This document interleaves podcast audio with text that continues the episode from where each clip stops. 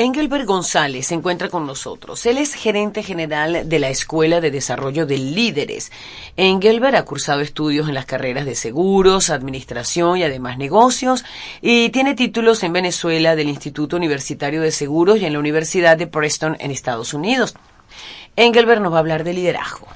¿Qué hacemos? ¿Quiénes son los líderes? Eh, hoy es jueves de mercadeo y en jueves una de las mejores maneras de mercadearse uno mismo es conociéndose más a sí mismo y detectar las fortalezas y las debilidades, para esas debilidades convertirlas en fortalezas y vendernos mejor a nosotros mismos como producto. Yo creo que una forma de conocernos mejor y de vendernos, en el buen sentido de la palabra, por supuesto, es esa, es descubrir si realmente somos líderes o cómo ser líderes o cómo manejar un determinado tema en grupos qué podemos hacer con nuestra vida y cómo canalizar esas resoluciones que siempre, todos los años, a finales de año, decimos, bueno, este año que viene yo voy a hacer esto, yo no voy a hacer lo otro, pero resulta que cuando hago el balance a final de año, oye, está más en rojo que en negro, si lo vemos a nivel de cuenta bancaria. Como dice Franklin Covey. Engelbert, buenos días. Hola, buenos días. Gracias por, por esta invitación de poder estar aquí con ustedes y con los radioescuchas. Así es, gracias. Eh, bueno, el, el punto primordial acerca de las resoluciones, acerca de cómo liderar tu propia vida, cómo establecer metas o, o deseos para el nuevo año, eh, comienza de la participación interna de querer hacer algo nuevo, ¿sí? De, de, querer desarrollar ciertas, ciertas áreas de mi vida, de sentirme una persona exitosa, para eso entonces comienzo a hacer resoluciones, y la tentación al final de año de comenzar a hacer resoluciones en masa. Eh, nos vemos entonces angustiados porque queremos dejar de, fumar o de comer grasa, tal vez adelgazar un poco, queremos obtener nuevos títulos, comprar la casa, comprar el carro. Cuando terminamos de hacer las resoluciones estamos tan agotados que no, no ejecutamos ninguna de ellas, ¿no?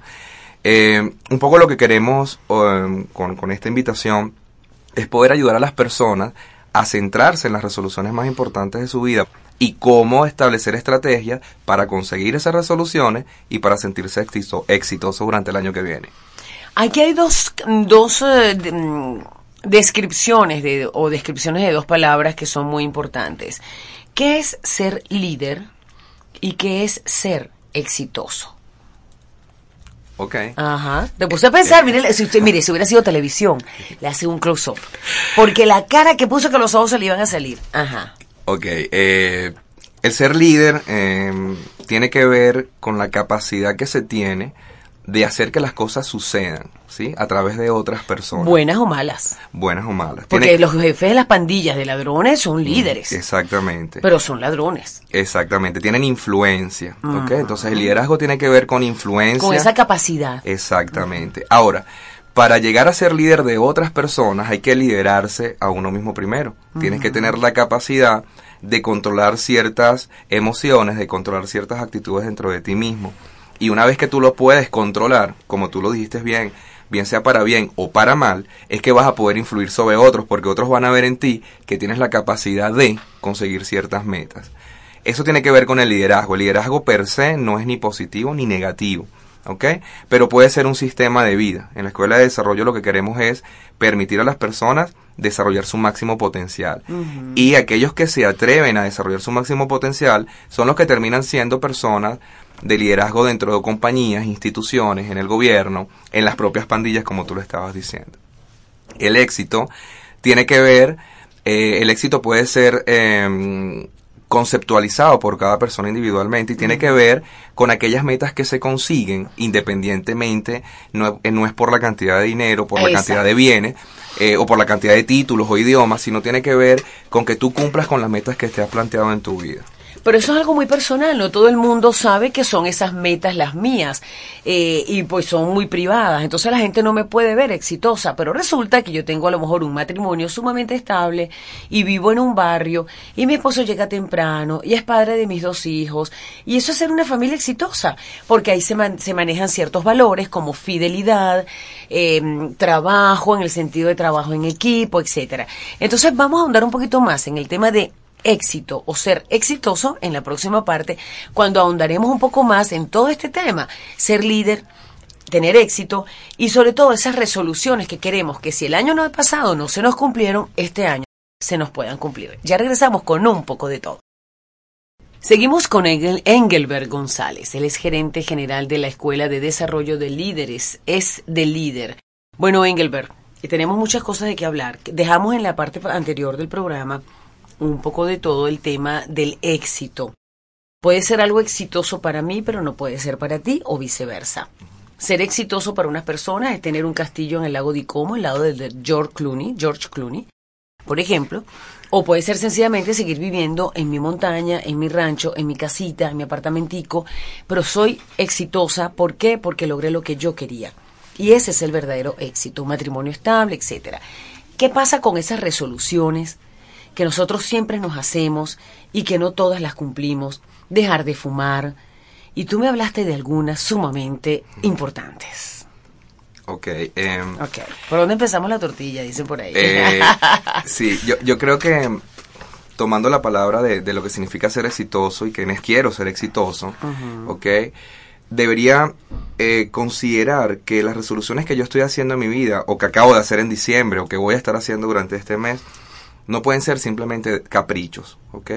Muchas veces nosotros tratamos de heredar resoluciones de otras personas, o muchas veces plagiamos resoluciones de otras personas eh, como mi amiga se compró un nuevo carro, entonces yo también quiero un nuevo carro, o como un socio se acaba de, tú acabas de decir, acaba de comprar una mansión en X lugar, yo también quiero tener una igual. Pero los niveles de éxito se miden porque tú te estableces metas reales, ¿sí? Resoluciones reales que pueden ser cumplibles y que tú estableces tiempo. Una vez que tú llegas a esa meta, tú dices, llegué, me siento feliz de lo que acabo de conseguir. Entonces, el inicio debería ser no tomar muchas resoluciones, sino tratar de enfocarme dos, tres o cuatro resoluciones que en este nuevo año yo voy a poder llevar a cabo para no sentirme desfasado tampoco, ¿sí? Eso es bien importante. Por ejemplo, ¿cuáles serían esas resoluciones que uno realmente estaría en capacidad de cumplir? Eh, ok, las resoluciones que están bajo mi control. Debo comenzar por aquellas cosas que están bajo mi control. Por ejemplo, saber cuál es mi capacidad de endeudamiento, mi capacidad de pago, mi capacidad de ahorro y decidir, bueno, a partir de este mes yo voy a ahorrar quincenalmente X, dos bolívares, tres bolívares fuertes, diez bolívares fuertes, y comenzar a cumplirlo paulatinamente. Llega un momento en que esto se hace un hábito en tu vida. Ya para el año siguiente no va a haber esa resolución, sencillamente vas a seguir. Ese hábito de tu vida y vas a arrancar con una nueva resolución. Aquellas que tienen que ver con tu control, si estás estudiando en la universidad, plantearte salir bien en la universidad. Eh, si estás hablando a nivel de familia, de entorno familiar, decidir tú ser un mejor hijo, un mejor padre, un mejor hermano, un mejor amigo. ¿Ok? Pero no con, la, con, la, con lo que tiene que ver con la vida de las demás personas. Algo muy personal. Algo muy personal. Incluso, hablábamos fuera de, del aire, eh, resoluciones tan personales como por ejemplo voy a dejar de ser orgulloso, voy a dejar de ser vanidoso, voy a ser más humilde, voy a ser más honesto, por ejemplo, son resoluciones bien importantes que tienen que ver con áreas de carácter, que muchas veces las dejamos por alto porque pensamos que el éxito tiene que ver con la marca de los zapatos o con el, o con el vehículo o porque estoy hablando tres o cuatro idiomas. Pero a lo mejor la persona que se maneja sobre esos valores, ¿esa persona está equivocada o está en la verdad? Eh, creo que tiene que ver con lo que la persona sienta que es el éxito para ella misma. Cuando la persona adquiere la meta, llega a la meta y tiene el otro título universitario o habla el otro idioma o tiene el carro y se sienta encima de su carro y dice, no me siento cómodo, no me siento feliz. Entonces se da cuenta de que era simplemente un deseo que lo consiguió, pero que no le está dando felicidad. Aquellas resoluciones que tienen que ver con el carácter y con las emociones regularmente te dan felicidad porque te, te desarrollan y te maduran como ser humano. Es decir, que existe entonces una diferencia entre meta y deseo. Sí, seguramente. El deseo tiene que ver con un anhelo, pueda o no pueda cumplirse. Quiero ir a la luna, de luna de miel, ¿sí? Eso es un deseo. Ahora, la meta tiene la particularidad o la gran diferencia es que tiene plazo, tiene deadline, tiene un plazo de cumplimiento. ¿Ok? Yo establezco que voy a hacer un curso X de computación.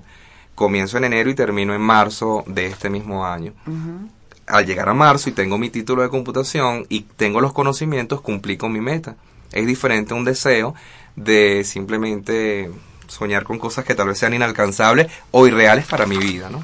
¿Cómo podemos planificar esas nuevas resoluciones? Primero, ¿cómo podemos planificar esas resoluciones que no cumplimos el año pasado? O replanificarlas, si se puede decir. Ok, em, yo comenzaría por enfocarnos en lo que yo puedo cumplir, lo que realmente es importante para mí. ¿Sí? ¿Qué es importante para mí? ¿Qué es lo que yo de verdad de- deseo dejar de hacer? Tengo un problema con el cigarrillo, tengo un problema con la respiración, sé que puedo morir de cáncer. Voy a decidir enfocarme en dejar de fumar para este año. Eso me va a permitir mantener mi, mi, mi visión allí. Número dos, yo diría que, come- que colo- colocarle una fecha de inicio, a partir de cuándo yo voy a tomar esta resolución. Voy a hacer a partir de mañana, del 13, del 15, del 20 de febrero, y tener una fecha para inicio.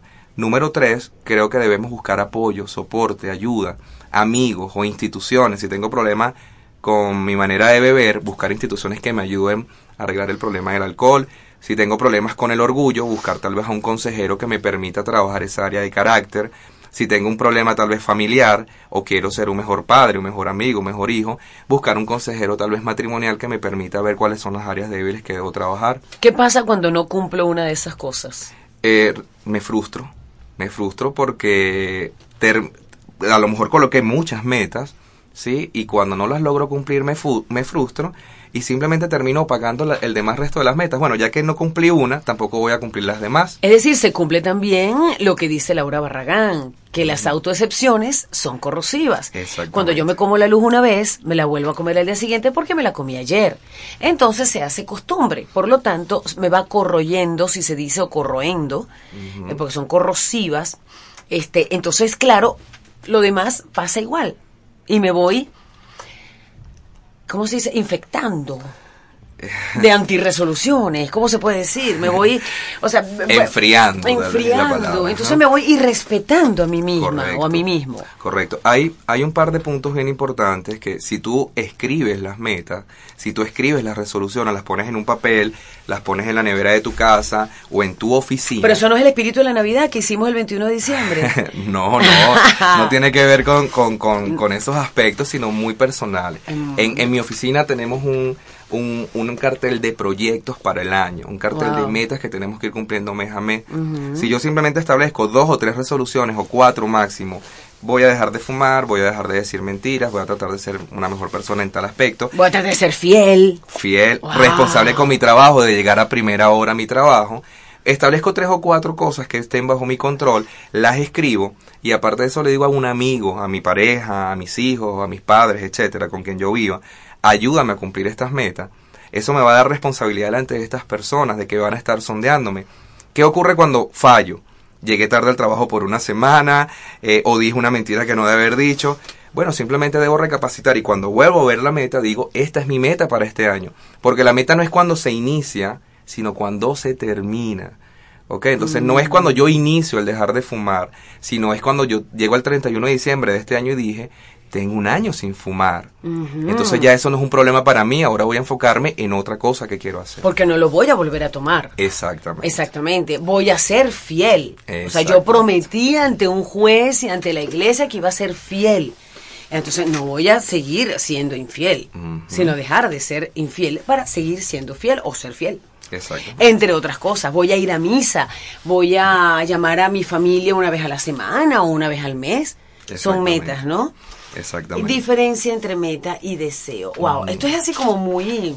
Veo que estás leyendo un libro, dice, de John Maxwell. Dice, piense para obtener un cambio. ¿Por qué? ¿Por qué? ¿Por qué lees tú este libro? Porque tú quieres cambiar. Eh, sí, definitivamente eh, estoy decidido en mi vida a seguir creciendo día a día y a seguir desarrollando el máximo de mi potencial. Eso me lleva a constantemente estar buscando las herramientas que me permitan seguir creciendo y madurando como hombre, como ser humano, como profesional. Wow, la verdad que impresionas. Este, cuando tú alcanzas una meta, te planteas otras metas Sí, que definitivamente. tienen que ver con tus deseos. Sí, definitivamente. Hay un paliativo que me va a ayudar a mantenerme enfocado en la meta. ¿Cuál es? Cuenta, dame el dato, porque sabes que a veces uno dice, no voy a comer a panetones, pero resulta que en diciembre me atraganté de panetones, porque es que no, eh, después no, no me sabe igual, me lo, me lo como en julio y no me sabe igual.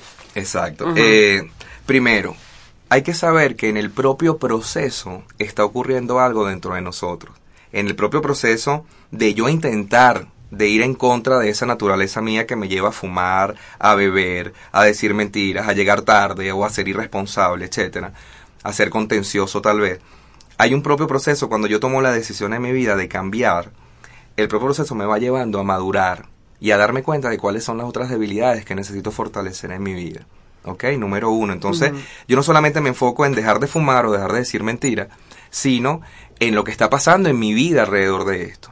Y número dos, lo que va a ocurrir después de que yo consiga mi meta. Después que yo me gradúe en diciembre del año que viene en X, con X título, ¿qué va a suceder después de esto? Entonces eso me va a mantener enfocado en querer seguir siendo perseverante. La perseverancia es lo más importante. Ser perseverante en todo. Cumplir nuestras propias metas y ser perseverante. ¿Tú consideras ya para cerrar, nos quedan 30 segundos, que ese es el secreto de ser líder y de ser exitoso? Definitivamente. Establecer metas y ser perseverante. Y ser perseverante. Mantenerte enfocado, Enfocado. en tu meta. Engelbert González, un millón de gracias. Te aseguro que te pusieron ese nombre porque estaba de moda Engelbert Humperdinck. Seguro, ¿verdad? Sí. Guánchale, vale, mira cómo la pegué. Tus teléfonos que son bien importantes porque me imagino que darás charlas, cursos. Sí, trabajamos con todo lo que tiene que ver. Con, es de líder, se llama la empresa y el teléfono de su oficina es 483-5769. Vamos a repetirlo, uno solo, 483-5769. Muchísimas gracias, Engelbert González, por habernos hecho un balance de nuestras resoluciones del año pasado y plantearnos las de este año sumadas a las que no cumplimos el año pasado. Gracias a ti por invitarme y gracias a todos. Aquí estamos a la orden siempre. Ya regresamos con un poco de todo.